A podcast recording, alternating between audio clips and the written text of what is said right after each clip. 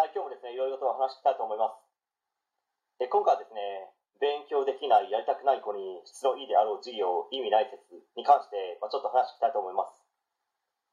まあ、いろんな方々が勉強をやらない子どもたちに対して、日々どうすればいいのかを考え、授業の質を少しでも上げようと、あまあ、奮闘していることかと思います。しかし、その期待を裏切るかのように、全く興味を示さず、授業なんて見向きもしないわけですよね。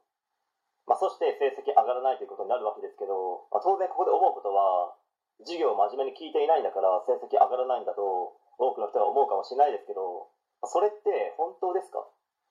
授業なんて聞かないでひたすら参考書や問題集を繰り返しやった方が成績が上がるという見方もできますよね。まあ事実ですね、こっちの方が成績は上がります。わからないところだけピンポイントで聞くとか、要は自ら勉強するという意識や姿勢になったのであれば、授業の質がどうとかあまり関係がないわけですよ。しかしですね、逆に参考書や問題集を繰り返しやらないで、質のいいであろう授業を真面目に聞いたって成績は上がらないわけです。まあ、授業する側と受ける側ってビジネスならば、売り手側と買い手側の立場で説明できてしまうかと思います。まあ、例えば営業で、営業マンは売り手側ですよね。そして、お客様は買い手側です。では仮に営業がひたすらセールストークばかりしていたら、まあ、その営業マンから商品を買いますか？そもそも興味がない商品を買いますか？興味を示しますか？これと学校や塾の授業って似ていて、売り手側が一方的なんですよね。まあ、そもそも生徒、まあ、買い手側が勉強なんて一切興味ないのに、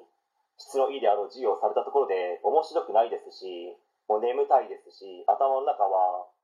早く家に帰ってゲームやりて、YouTube 見て、アニメ見てなわけですよ。まあ、その状態では、売り手側と買い手側の契約は